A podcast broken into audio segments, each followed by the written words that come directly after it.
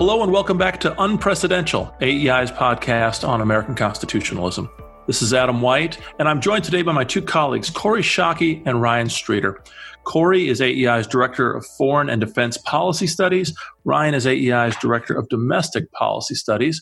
But more relevant for today's conversation is the jobs that they had in the past in government service. Corey served on the National Security Council in the White House as Director for Defense Strategy and Requirements from 2002 to 2005. After that, she served in the State Department's Office of Policy Planning, and before that, she'd been in the Department of Defense.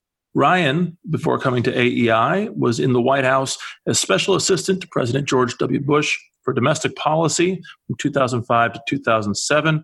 After that, served with Governor Mike Pence in Indiana as Deputy Chief of Staff for Policy. On this podcast, as our listeners know, we talk about constitutional governance in the broadest sense, not just what happens in the court, but how the government itself does the jobs that it's entrusted to do. And obviously, the crisis going on right now as a result of the COVID 19 outbreak has put the government to the test in truly unprecedented ways, not just in terms of the task at hand of combating and stopping the spread of this disease, but also just the task of government coordination responding to a crisis and organizing a response, roles that put the National Security Council and the Domestic Policy Council in the center of some very challenging duties. So I'm so grateful to Corey and Ryan for being able to join us so we can talk a little bit about their experience in government and their views on what is happening now. And just so our audience knows, we are taping this in the afternoon of Friday, March 27th, just as the House goes in to vote on the stimulus bill. With that big windup, Corey, Ryan, Welcome. hey, great it's a great pleasure, Adam.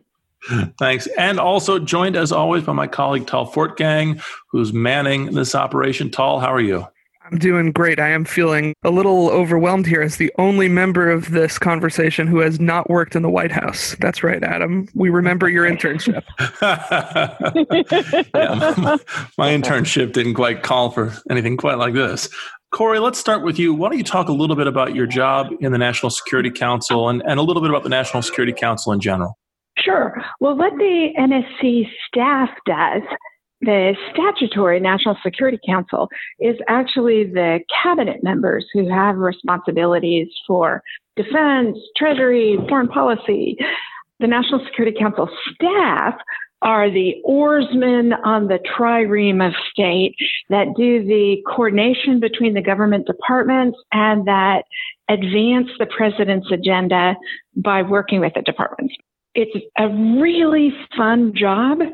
And it's the kind of job where the only currency you have is your ability to persuade people to do what you want them to do because they don't have to do what you want it's a coordinator's function.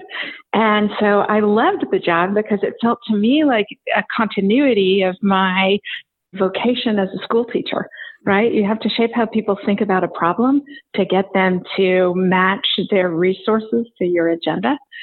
And in the Bush administration from 2001 to 2005, that was no small feat, not only because of the challenges after September 11th, but also because the various members of the cabinet were in shocking degree non-compliant with what the president was trying to do. And so it was a real challenge to try and pull people along to cooperation. Well, 9-11 obviously is, a, is an analogy that's in a lot of people's minds right now in terms of the magnitude of crisis and sort of the surprise with which it struck America. Give us just a sense of how the National Security Council swings into action in response to, to a crisis. So the NSC is staffed by sharpshooters from the different agencies in large part and from people who are politically connected to the president and support her or his agenda. And so they really do swing into action when there's a problem to be solved. And one of the things that makes working on the NSC staff so much fun is that work migrates to people who can do it. Who can, who have good ideas, who have the ability to get the departments lined up, who understand the opportunities of the moment or the dangers of the moment and can swing into action to get stuff done. So it's a flat, fluid workspace. that rewards initiative consistent with the problems that need to be solved. I was not on the NSC staff during September 11th. I was hired in the aftermath because, in theory, what my expertise is is in innovation and warfare, understanding how some militaries can adapt quickly to changing technology or circumstances and why others can't. And so I went to the NSC staff with the remit of looking at the American military in the in the aftermath of the terrorist attack and thinking, are we adapting fast enough? Are we making the right choices? What should we be doing that we're not? Who needs to have a piece of this problem to solve? And what can they bring to the solution of it? And it was intellectually an incredibly demanding problem, but also you know, the great thing about working on the NSC staff, and I'm sure the same was true for Ryan on the domestic policy staff, is that it really matters to have the right answer to problems because the consequences are so severe for the country if you don't. So the sense of moral obligation of having things right and not taking trivial approaches is what ennobles that hard work. Well, thanks, Corey. And, and with that, let's bring Ryan into the conversation. Ryan, thanks for being so patient. Same basic questions, Ryan, for, to start with. Why don't you tell us a little bit about your work in the White House and the role of the Domestic Policy Council in general? Yeah, thanks. And it's, it's good to be here with you, Adam. The Domestic Policy Council sits within the office of the president, sort of right next to the National Economic Council, the NEC, and there's a lot of overlap in the issues. And so what my responsibility was as a special assistant to the president was through over a, a portfolio of issues under my care to make sure that the president and his senior advisors were getting the best information, the most comprehensive view of a particular problem with the best expert advice from outside and within the administration and essentially running those processes you know every day running multiple ones where you're essentially trying to identify what the best answer to a problem is, or often in our case, was to recommend three or four different answers for the president to listen to his advisors debate about. And so that could be, you know, on, on, a whole range of things that are big and important, like responding to a crisis like Katrina, which which I can get in get into here in a little bit, or the run up to the housing crisis, which I also lived through. Big big issues, but uh, also smaller issues that aren't actually in the news cycle, not the things that people are actually reading about that much, that are still very important to the nation. They're just not things that any journalist is really covering and those can be you know particular regulatory processes in an agency a rule making its way through a federal agency that that may not seem like a big deal but would have a really big impact on a large part of the country or the economy. And you have to make sure that the right questions are being asked and that nothing slips through. So in some ways these jobs are like glorified clerk jobs. I mean you're basically the one who is writing and maintaining the memo that you're responsible for with all of this input through many meetings before you're prepared to bring something like that into the oval office and so, from a process perspective, that's the kind of job that it is. Like Corey, I thought it was a lot of fun. It's certainly stress inducing. You, you just get used to the idea that you're going to arrive at the office and be working on things when it's time to go home at night that you didn't even know you were going to be working on that day. And you all, yeah. and the workflow just never slows down. It's just constant. And so sometimes you, you find yourself coming into the office knowing that you're going to be working on things when you go home at night that you didn't even realize you were going to be working on the day that you arrived. I mean, it's just it's just constant. The work never never stops. So it's it's fun. It's stress inducing uh, for sure. But we had a, you know a great team of very capable people when when I was working there, and I never saw anybody stab anyone in the back during a time of crisis. I never saw people trying to take credit for things that they shouldn't take credit for. It was a it was a group of people who were really there with the single job of making sure the president was equipped to make decisions. Ryan, you mentioned the Katrina experience, and that again is another analogy that's in a lot of people's minds. Just the uh, well, especially now that the COVID nineteen outbreak seems to be focusing more and more in Louisiana. Could you just give a, a, a few thoughts on that experience, maybe as a template for, or not maybe not a template, but an example of the White House's domestic apparatus grappling with a real crisis? Yeah, and you know, obviously Katrina was fixed in a particular location as opposed to what we're seeing now, which is all across the country. But there are some really important kind of similarities. Anthony Fauci said last week that in a pandemic, you're always behind. In many ways, in a crisis like Katrina, the same thing is, is true. The information flow is not coming in fast enough for you to know what's happening on the ground. And so you, you, you find out in a situation like that, one, how certain lines of communication that should be clear and in order simply are not.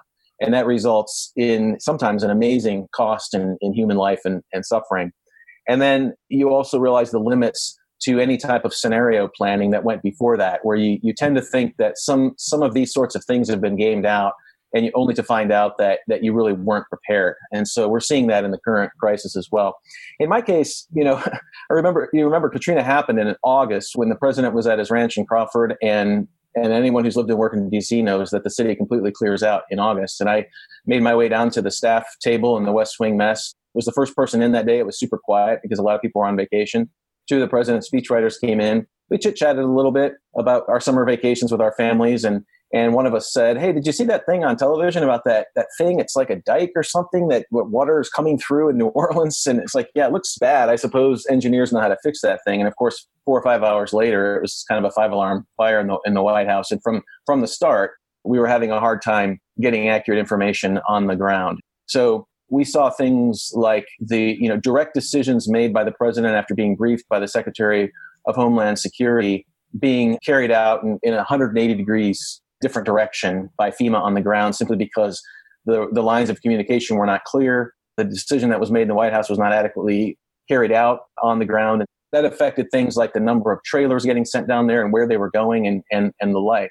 And also, in the wake of 9 11, I think some of us had just assumed that we had prepared for things like a dirty bomb to go off in a city and what to do with you know 300,000 or 500,000 displaced people and found out that with 500,000 displaced people in New Orleans, we really had didn't have much of a plan. What to do with that population, we probably made on day seven on a Saturday afternoon, sitting in in the old executive office building. And so you're always playing catch up. And I think you know we've clearly seen that in the current crisis. And at some point, we'll know when we're caught up. But when you don't have a complete picture of what's happening on ground, it's very hard to make right predictions. I am having such resonance with Ryan's description because it parallels so strongly my own experience of working on the wars in Iraq and Afghanistan. It's a real challenge to get accurate information in the timeline that decision makers need the information. And it's an enormous challenge to get the different parts of the American government stitched up together.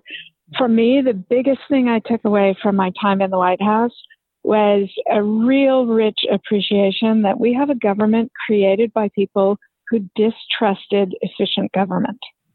and so you're just always, always, always trying to make sure who has the information, who needs to know the information, how do I get it to them? And a lot of being good at a job in the White House is being able to answer those questions fast. Now, I want to get to this point about stitching the government together in a moment, but this point you've now both raised about information is very interesting. In your roles or in those roles inside the White House, where is the information coming from? This is a great question, and it, has been to, on full display even in the current crisis in some evident ways this, this past week. One of the challenges in the middle of a crisis when you're trying to govern is, is making sure that you're trying to get information from sources that are not built into your current feedback loops, right? and you often rely on people that are already in your network to supply information. I mean, obviously, you've got information coming in from the front lines. In Katrina case, it was coming from the people in FEMA who are dispatched. You know, the first people on the ground. They're the ones giving us all kinds of information about how many displaced, which parts of the city are unlivable, and so on, and what the current response is. But in terms of what to do, where you're looking for that information requires a lot of effort to go outside of your comfortable feedback loops. I've seen that. I think for those of us who were in conversation with members of the administration and on the Hill, even the past week and a half, as they're they're preparing this massive relief bill, that was even evident in some of those conversations. You could see that that people are accustomed to seeking out solutions from experts they know and trust, both in and out of government, and certain narratives get formed. And so, you know, even in the the current formulation of this bill, it seemed like people were coming around eventually to the idea that we needed to figure out how to keep people employed, not just issue them checks you know, once they're unemployed, but trying to get to the point where we, we had the right kind of data and information to structure the bill the right way. You're making these decisions about what's going in the bill before you completely understand what the solution is that's required. And that was that was on on display this week, I think, as as this bill was being debated. Figuring out how to creatively go outside of your own regular feedback loops is, is incredibly important in times of crisis and something that we usually don't do a good job of. Corey, I suppose on national security issues, the information sources are slightly different, right? I think I will surprise you to say that although the sources are different. The tradecraft is exactly the same as Ryan described. And so one of the reasons I was hired on the NSC staff was because I had been a daughter of the regiment in the joint staff during then General Powell's time. And so I had grown up with a lot of the people who were then military commanders. So I could call people on the telephone and ask, here's what we think is happening. Is this what's actually happening? What are you seeing that we're not seeing?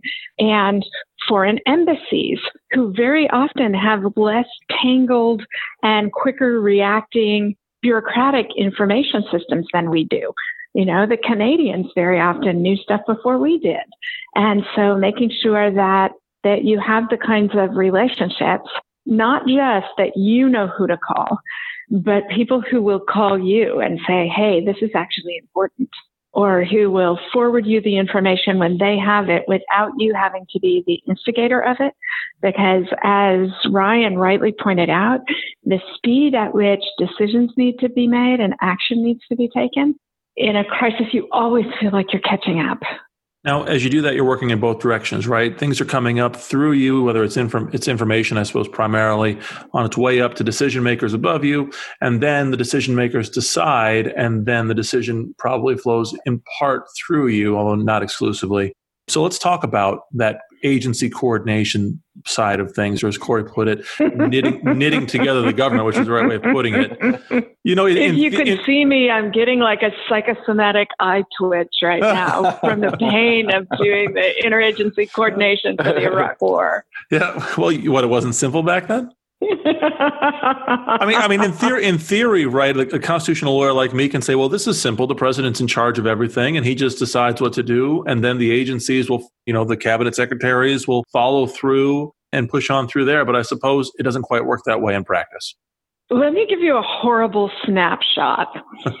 this would have been the summer of 2003 when the insurgency was already raging in Iraq. And the U.S. had recruited a coalition of 50 some countries with wildly varying risk tolerance for casualties and for degree of difficulty of missions.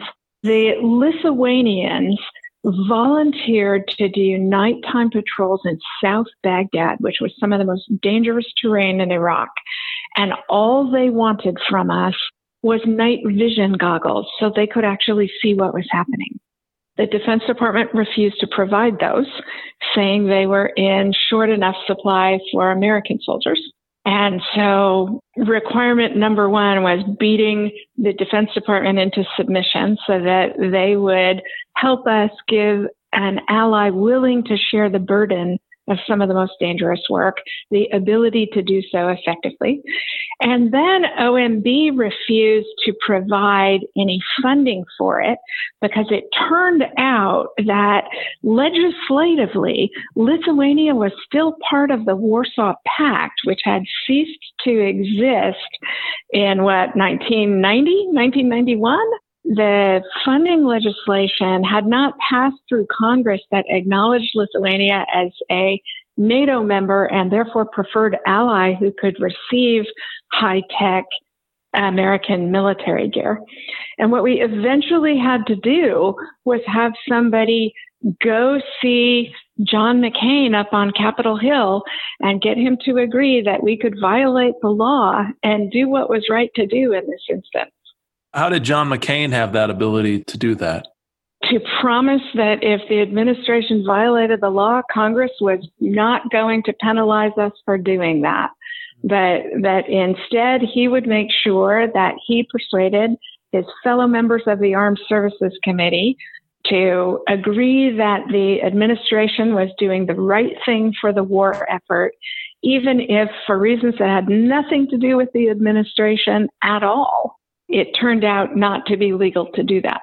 Yeah, so this is another way in which, again, from a, just a lawyer's perspective, the practice is a little more complicated than the theory. It's not just all sort of siloed off within the executive branch. There is this interaction, even informal interaction with Congress, or at least with the Senate, that makes a big difference. Absolutely. Ryan, how does the domestic policy side of things work with this agency coordination challenge. Yeah, let me let me give you a, a little bit of a different example because what Corey is talking about and what I was talking about with regard to Katrina are trying to get agencies to coordinate with each other in the middle of a crisis when you all know you're in the middle of a crisis. There's another scenario which is happens a lot as well, which is where you think a crisis is on the horizon and you're trying to understand what's coming at you. That's sometimes a really challenging environment in getting interagency coordination because people don't actually agree on what's happening, right? We saw that in the early days of this crisis. And now we're in a kind of a different place. And I can just give you a story about that. I remember before we had a housing crisis, and you remember before the financial collapse of 2008, that was predicated by problems in the housing market, which started to show signs, you know, in, in late 2005, 2006, that we had a lot of unsold homes on the market, sitting on the market for longer. I had some economists come into my office with some data on how many lower and middle income minority families in America were financing their homes with these risky subprime mortgages and what they thought the exposure would be if those people ended up not being able to meet their their obligations. And and we decided to pull together an internal working group on this to try to study what was happening in the mortgage markets. And in this particular case you started to see different agency cultures you know whether it was the economists from treasury versus the economists from the department of housing and urban development from and from the, the council of economic advisors having very different takes on what the exposure was and so trying to come to an agreement on whether or not there was a, a, crisis on the horizon or not was, was really challenging to do.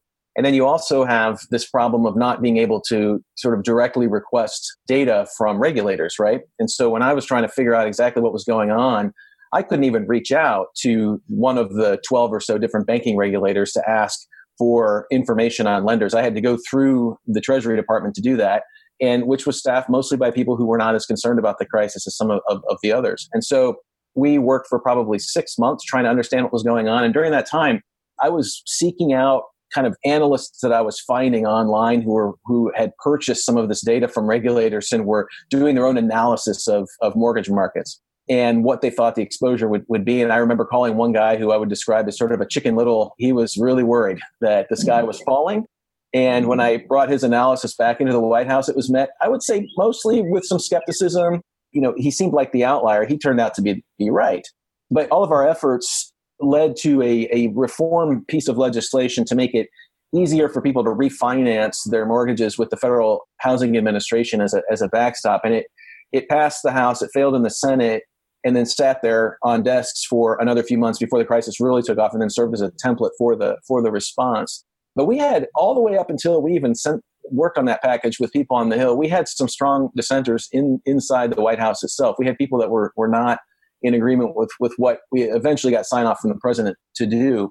This is a really when you're trying to figure out exactly the size and scope of a problem coming to you, because people have these these feedback loops of their own they bring those to the table and that becomes a part of the, the narrative. And sometimes mitigating all that becomes very difficult to do. It's before things get really bad. And then once things are bad then everyone knows we have a crisis. But up until you know you have a crisis sometimes those different agency cultures and narratives really prohibit you from being able to take the kind of action that you should.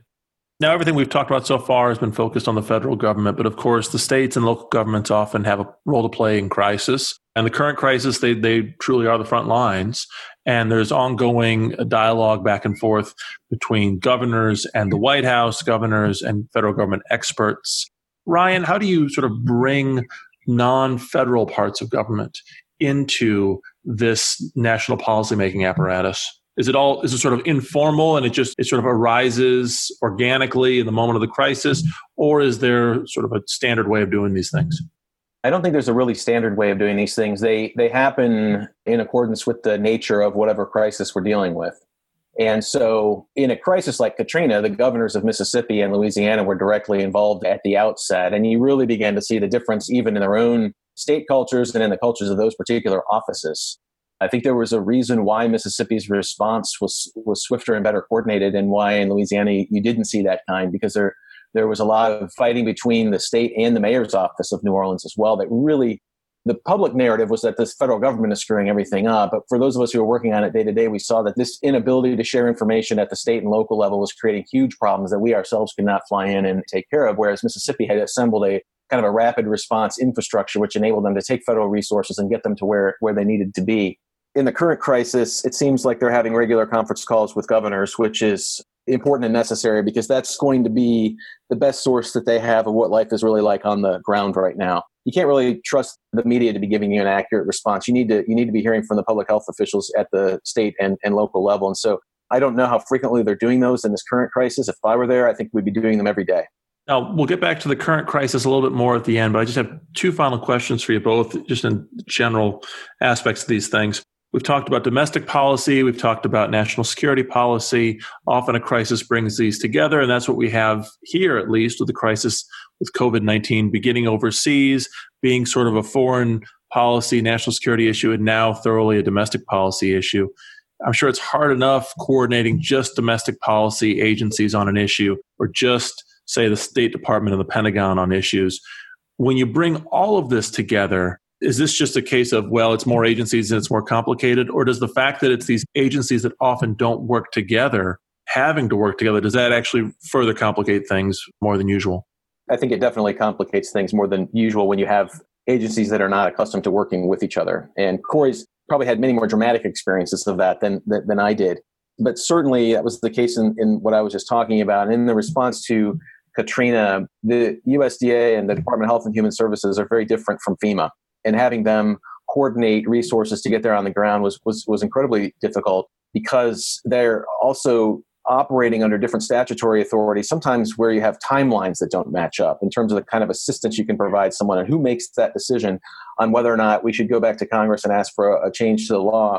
These are things that you find out while they're happening simply because you've actually never stood up a task force that consists of the people from those relevant agencies before. Yeah. Corey? My experience mirrors Ryan's that, you know, every basketball team plays better together if they've played together before.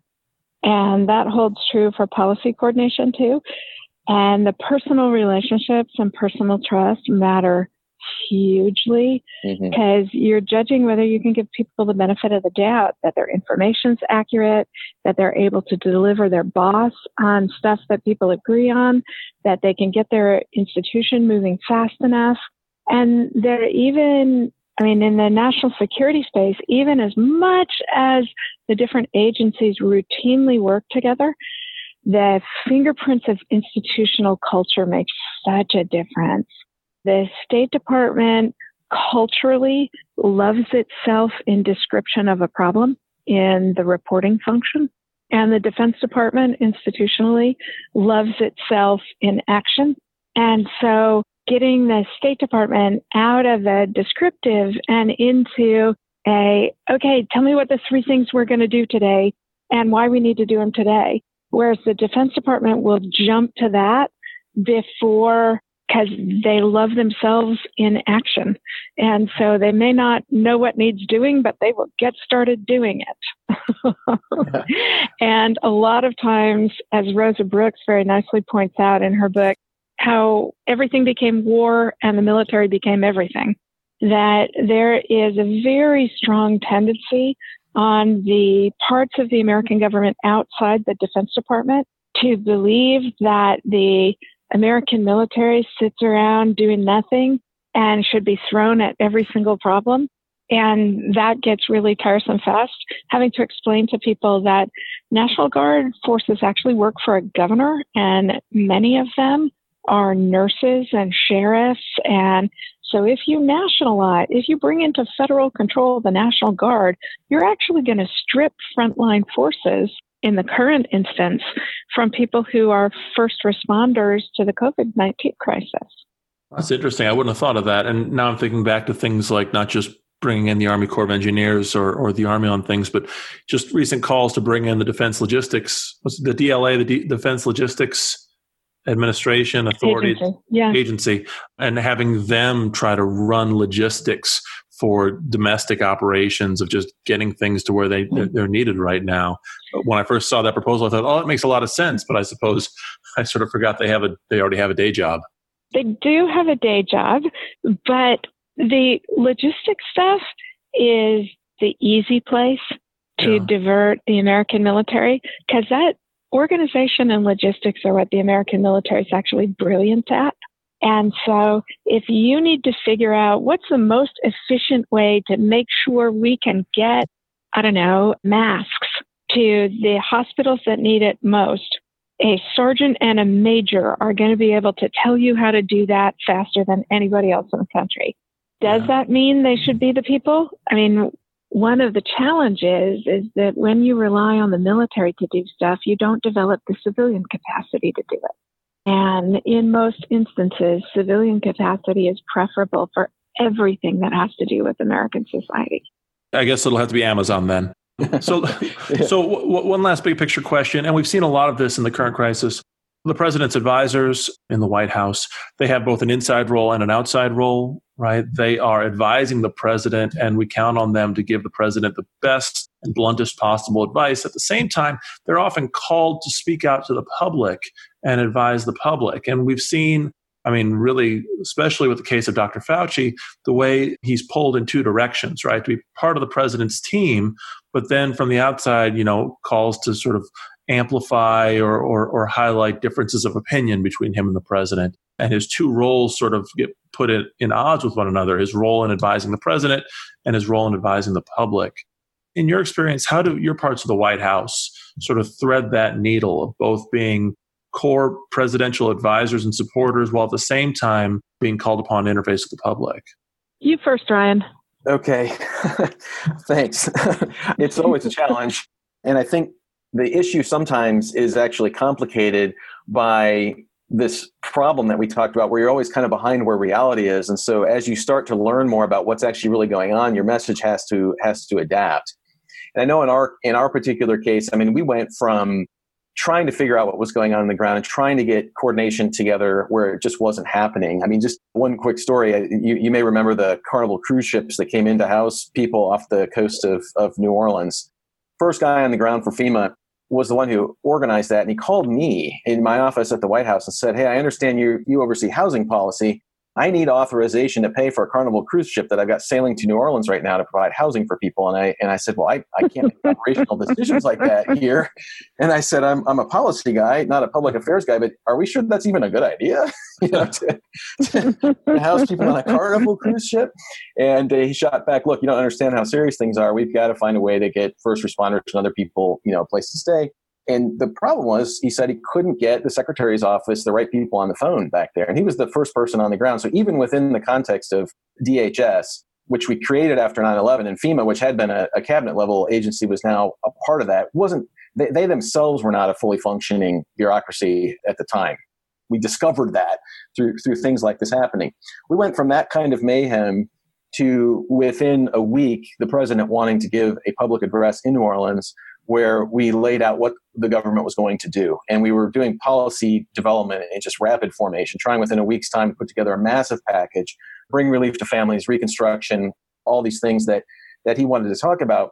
And which was in some ways aspirational in the sense that we wanted to show New Orleans that we were there, that, that we were, were flipping into action and going to provide those resources. And he gave the speech, and probably within a week, I think we realized that the, the problem just was bigger than even the original response that we had. And, and from that time on, you noticed the public messaging about Katrina became very much about what we were doing to just mitigate the effects of this horrible disaster and give people what they, they needed to live wherever they were going to be living. But in terms of kind of a massive comprehensive plan, we realized within a few days after that it wasn't going to work out the way we had had formulated it.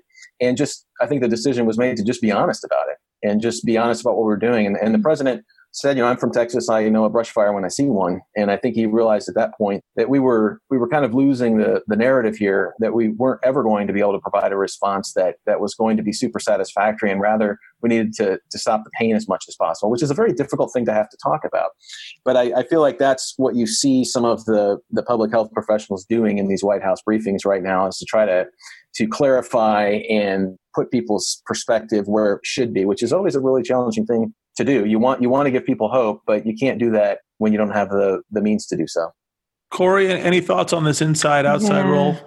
Yeah, it was an agony in the Bush administration watching the president both try and reassure the American public in the aftermath of September 11th.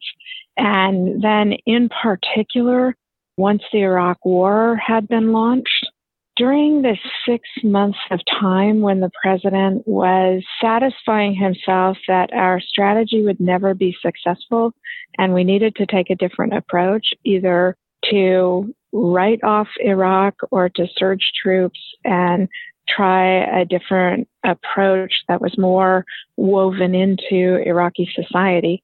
Everybody in the administration felt pulled between the internal analytic challenge of what is the nature of the problem and what are the best approaches to it, and the external nature of the challenge of not discouraging the American and allied forces fighting the war, not to encourage our adversaries while we were thinking our way through a very difficult problem. And I think everybody struggled with it because it wasn't, do I support the president or not? It's how much of what we are considering and agonizing over is it useful to have a public conversation about?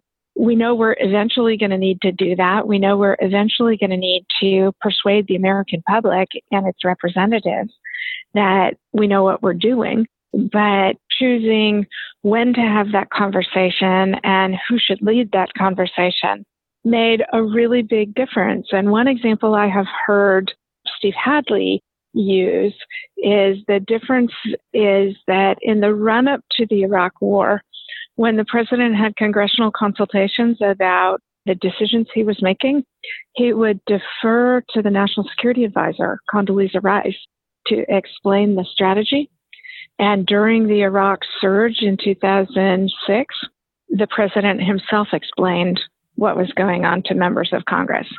And I think that gives a sense of how much it matters to have the president himself be the messenger for the hard things that need to be done. As staffers in an administration, helping get to that point as fast as practicable is the best way to handle that problem. You know, as, as you were walking through that, it occurred to me that among the other sort of challenges you have to grapple with, and Ryan alluded to this earlier on the question about going back and getting more statutory authority if necessary, is oftentimes crises like this are going to push the bounds of statutory authority, what anybody could have anticipated when they wrote the statute, or, you know, various norms or traditions of an agency, you know, best practices and so on. They're all kind of put to the test and I suppose the White House and the agencies themselves have to figure out how hard to push those things and where to draw lines. I have a great contemporary example of it. The 1873 Posse Comitatus Act precludes the American military from supplanting civilian organizations within the territory of the United States. And it seems to me likely if the pandemic should go on for several more months and people continue to be infected at high rates, that we may need to actually have the American military, I don't know, delivering mail or helping restock grocery stores, in part because they are available and easily mobilizable labor force, and also because they're young and strong.